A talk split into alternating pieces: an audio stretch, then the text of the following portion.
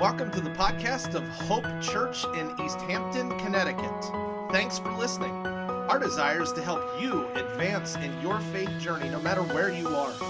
For more information on our church, please check out cthope.com. Well, thanks for tuning in again to Hope Church Online this week. Uh, if you're a guest, welcome. My name is Dan. I'm the teaching pastor here.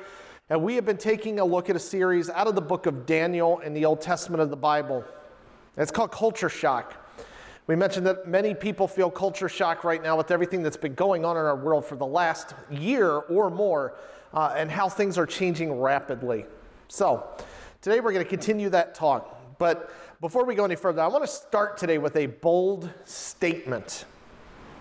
That bold statement is this The world is going to end Tuesday night. It is. Uh, the world is going to catch on fire. Uh, we are going to cease existence. It's going to burn up and be gone, and there will be no human history on Wednesday. Now, if kids are watching today and they have a test on Wednesday, I'm sure they're thankful to hear this bold statement uh, being made by me, the prophet. Now, obviously, that's a ridiculous statement that I just made. But I know that there are some of you today who feel that way who feel that based on an election that is happening in our country on Tuesday, that the world is going to end. It is all over. Come home, uh, come Lord, take us home. We, we don't want to be here anymore. And you live in fear. You're terrified. There's others of you that laugh when I make a statement like that because you realize that's ridiculous. Wednesday morning is another day, and we're going to have to still go to work, and we're still going to have to do what we do. And then there's others who uh, oftentimes will laugh and yet live their life as though it is true. They will say, Yes, that's ridiculous. There is going to be Human History Wednesday, but yet they put their focus, their time, their efforts, their energy into uh, proving themselves that they don't believe that. They do believe the opposite. Regardless of who you are and what camp you fall into, it's a big deal on Tuesday. It doesn't help that when you turn on the TV just to watch a show to get your mind off of it, or even watch a game to get your mind off of everything going on in our country, uh, you have commercials saying that this is the most important election in the history of humankind, just like the last one was. But they use fear, manipulation, anger, all of your emotions to well up a feeling inside of you of hopelessness, of fear, of anger. And they do that intentionally because emotions are powerful. And if you can control a person's emotions, they will respond. We're inundated with this. Some of us do feel this is the most important election in the history of the world, and some of us don't. But let me say this before we go any further that today is not going to be a political sermon. It isn't. I detest bringing politics into the pulpit. But what today is, is a perspective sermon. We have to have the right perspective about happenings in human history and in American history this week. If we can keep that, we keep our head. If we can't keep that perspective, we're going to lose our minds, regardless of what happens. I'm not going to min- minimize people's fear this morning. If you're terrified because of whatever the outcome of an election means, I get it. Fear is very real. I'm not going to say you're dumb for having it. I've had it in the past. Uh, for those of you that maybe you're not afraid, uh, maybe you just have a view on things that you are very proud about and staunch about, I'm not here to slam you for where you stand on every issue under the sun and it changes all the time. But I do today want you to keep perspective. Keep perspective of what God teaches us. And we see taught in the book of Daniel. I have a second bold statement I want to make today. Anytime you place your trust for the fate of the world in the hands of a human being, you're always going to be disappointed. Anytime you put that responsibility to fill a role that's already been taken by someone we're going to hear about today, when we fill that role of the Savior of the world with a human being, you will be disappointed. And it was the same with George Washington. It was the same with uh, Jimmy Carter and Ronald Reagan and Bill Clinton and Barack Obama. If we put all of that hope and weight into a human leader, and I'll go even outside of politics, a pastor. If you put all of your happiness and all of your joy and the person that's going to make everything right in one person, you will be disappointed every time. And yet we still do it. We have to learn from the past. We have to learn that people let people down. History proves it. This is why history is so important to me. I want to learn from the past because if I don't learn from the past, even in my own personal history, if I don't learn from the past of my own personal history, guess what? I'm doomed to repeat it.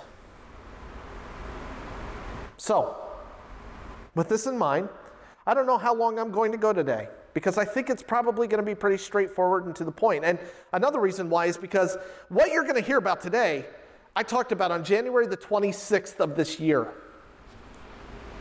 We did a series called Divided We Fall, and I had three big ideas from Divided We Fall where we talked about the fact that we need to be the church and citizens of heaven and not consumed with everything that everyone around us is getting consumed with, with this political stuff. In Divided We Fall, we said that a unified mission of the church eliminates boundaries between the members of the church. If we are on mission to love God, love the world, and serve everyone around us, then guess what? If we're unified on that and that is what's most important to us, then the other stuff doesn't matter. It doesn't matter who they vote for or what they believe on things because we are focused on the primary thing.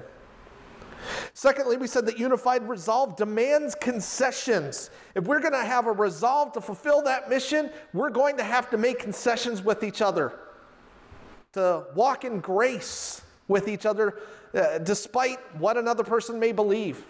And lastly, a unified kingdom of God has real peace. You want peace in a time that is as uncertain as we are in, the kingdom of God, staying focused on it and being devoted to that above any other kingdom in, on this earth is what brings real peace to our life. So let's look at Daniel and how we see this play out. Daniel chapter 3, last week we talked about Daniel chapter 3, Shadrach, Meshach, and Abednego got to spend some time in a tanning bed known as the fiery furnace.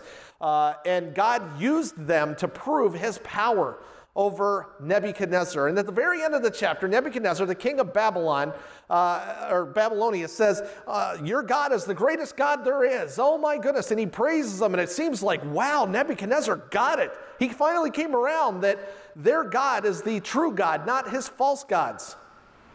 Fast forward a whole one verse to chapter 4.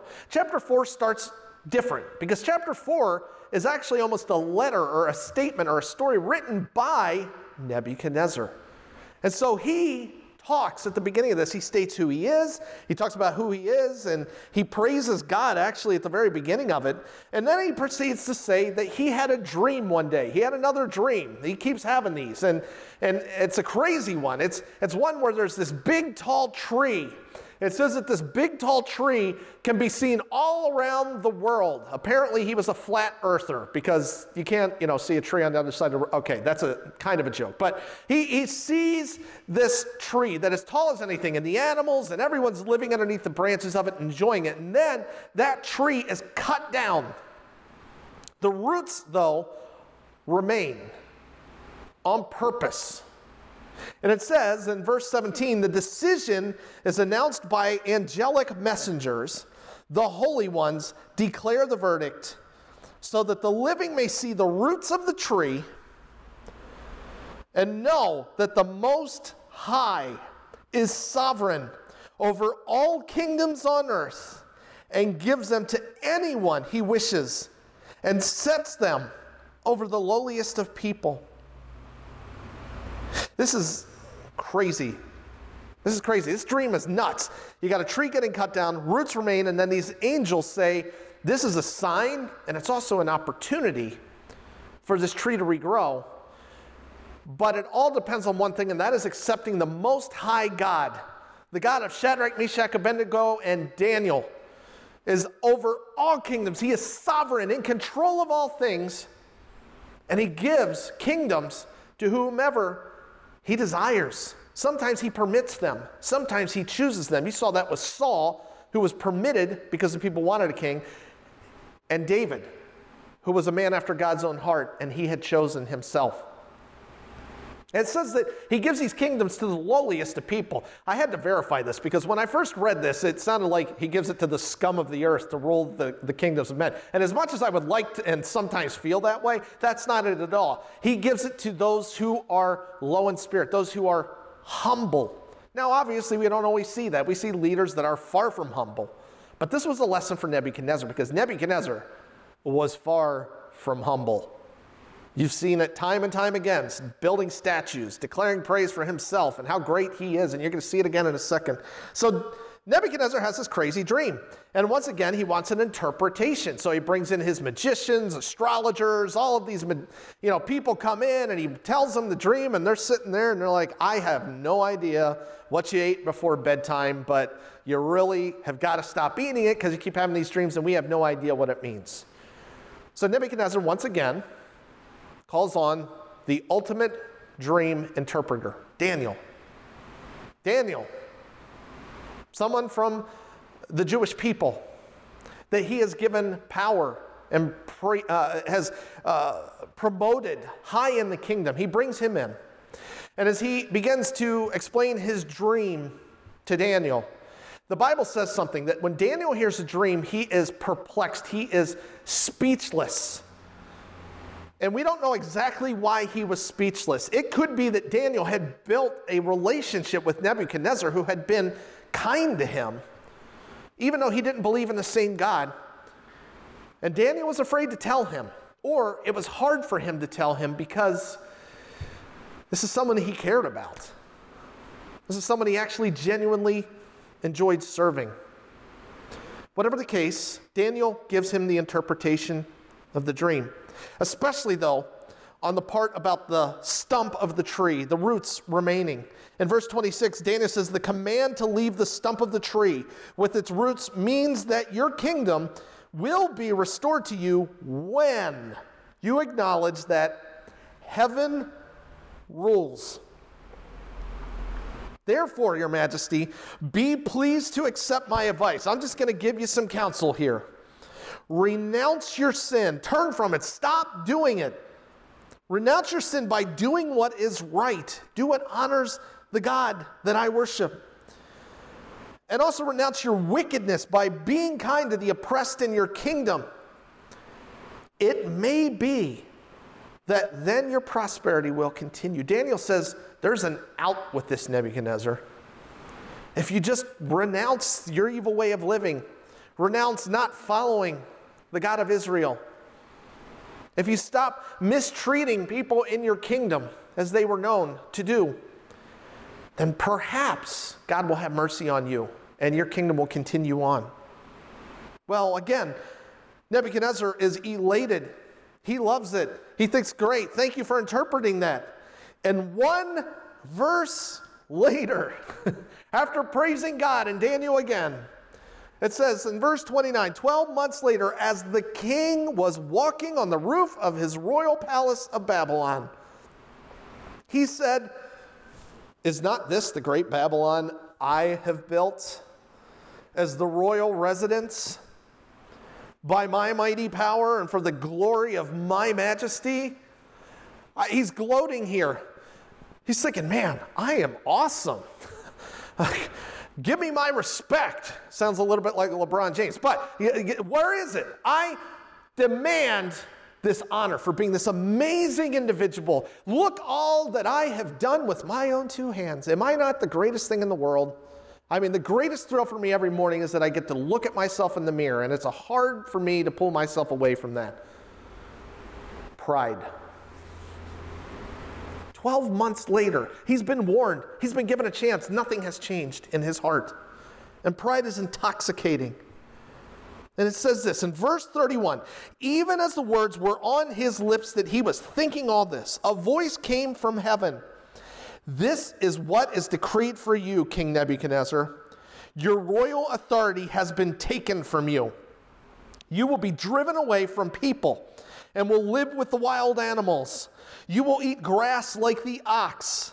Seven times will pass by for you until you acknowledge that the Most High is sovereign over all the kingdoms on earth and gives them to anyone he wishes. That's exactly what he heard 12 months before, and it didn't really take root in his heart. And God likes to repeat things, just like I'm repeating some things that we talked about several months back, because we can't just think, okay, got it. We have to be reminded of truth over and over and over again till we get it.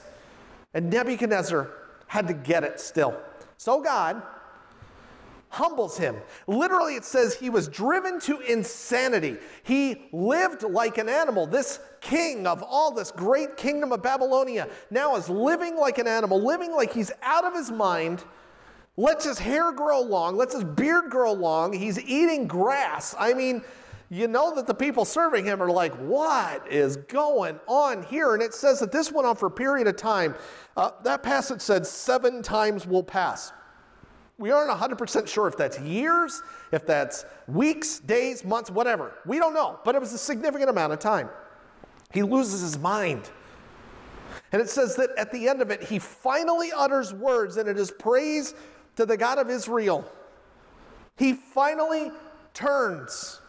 And you see in verse 37, he continues on, he says, Now I, Nebuchadnezzar, now, after going through that whole experience of being humbled to like an animal, and finally turning to God, now I, Nebuchadnezzar, praise and exalt and glorify the King of heaven, because everything he does is right and all his ways are just.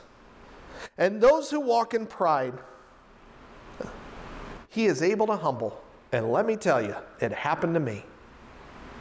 It appears at the end of this, and we aren't 100% sure, God knows, that Nebuchadnezzar finally, it only took him having to be reduced to an animal, he finally gets it.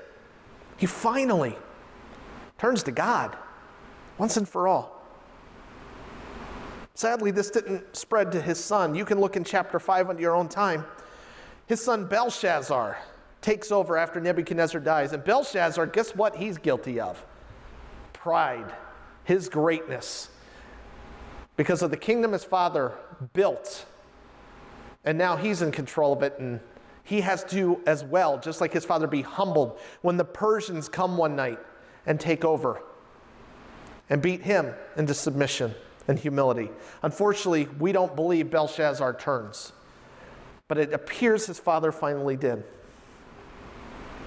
And all of this because Nebuchadnezzar had to learn that the Most High God is sovereign over all things and gives the kingdoms of the earth to whomever he chooses. If I wanted to summarize that in two words, it was also in some of the verses we just read. And that's our big idea today. Heaven rules. Period. Heaven rules. Nothing is happening in our world that God did not foresee, that God did not allow, that God did not choose to happen. COVID is no surprise to God. This election this upcoming week is no surprise to God. He already knows how it plays out. He already knows who the next president is. He knows if there is going to be another president. Let's be honest, we don't know. None of us know. We think we do. But we do know this heaven rules. The kingdom of heaven rules. God chooses and allows leaders and events in our world because He is sovereign and He works towards His purposes, even if we don't get it even if we don't understand. Sometimes we get the leader we deserve, and sometimes we don't. But whatever the case, God is in control. Nothing is going to happen this week or the week after or the week after that hasn't happened before. It seems when we're in the midst of history, we lose perspective. That it always does seem like it's the most important election, the most important turning point in our country's history. It always feels that way for many of us. And yet, when we look through human history, even as I pointed out at the beginning, it's not the first time. It's happened before. In my quiet time, I'm reading through the book of Ecclesiastes, and I encourage you to read through the book of Ecclesiastes written by Solomon. Because Solomon makes the point there's nothing new under the sun. Everything that's happening has happened before. Don't be surprised by anything. Don't be shocked by anything, because guess what? Whatever happens this week is going to happen again sometime. In America or somewhere else, it's going to happen. So don't be surprised because God is in control of all things and heaven rules. If heaven rules, you can go to bed early on Tuesday not knowing who the next president or representatives or how things get voted through. You can go to bed in peace because the next morning is just another day. And God, He's still on the throne. He's not getting voted out of office. Whoever is in, in charge the next day, you know is no surprise to God. You can also stop uh, the hope in and the pressure on a human being or human beings to be the savior of the world. Shame on us. Shame on us when we think a human is the solution to all of the problems in our world. I'm not saying we don't have a part in being uh, used by God to stop things. I'm not saying we quit. But that we put all of that on a human being, shame on us. And if heaven rules, you know the ultimate outcome, and that God is still on the throne, and one day he will reign forever. He will reign forever. So, my challenge for you this week, and it will be a challenge for some of us, is to take action on overreaction. Take action on overreaction. Your kids don't need to see an adult who claims to follow Christ weeping before them, terrified out of their mind, thinking, My goodness, this is the end of it all. We're all dead. They need to see a parent who's going to say, God's in control. This is who He wants in control. And we're going to trust Him and His ways and His reasons, even if we don't understand it. We need our world to see people who will vote and do their civic duty, but ultimately say, doesn't matter. God's still in control. We're still going to be used by Him. And may the church be different. We have to stop being controlled by the fear that the rest of the world already has. They need hope, and we have hope. So let's start living like it. Take action on overreaction. And I close with this statement in the end of everything, in the end of time, in the end of history, Nebuchadnezzar, David, Caesar, King Henry, Charlemagne, George Washington, Stalin, Hitler, Queen Elizabeth, Donald Trump, Joe Biden, Vladimir Putin, Ahmadinejad, all will bow before the King of heaven and earth, and his kingdom will never fail because heaven rules. Let's pray. God, I don't know where people are at in the level of fear or the level of pride or the level of anger or wherever they are with everything going on this week. Father, you had to humble Nebuchadnezzar. I pray that you won't have to humble us. Lord, that we would take confidence in the fact that heaven rules, that you are in control and you are sovereign, and you give the kingdoms of earth to whomever you choose. And so, Father, we lay it before you that we would rest peacefully Tuesday night and wake up Wednesday morning just like another day, knowing that there is no surprise to you. There may be letdowns, there may be excitement. But it doesn't matter because you are in control. And we pray for our nation, Lord. And I, I just end with this. We pray for healing in our nation. We pray that the church would lead the healing and not wait for the world or a leader to bring the healing. Help us to start in the church. And then may the church bring the healing to the community, to the city, to the state, to the world. Use us in a time as this to point to the one who elects all presidents and all kings and all queens. And we ask this in the name of Jesus. Amen.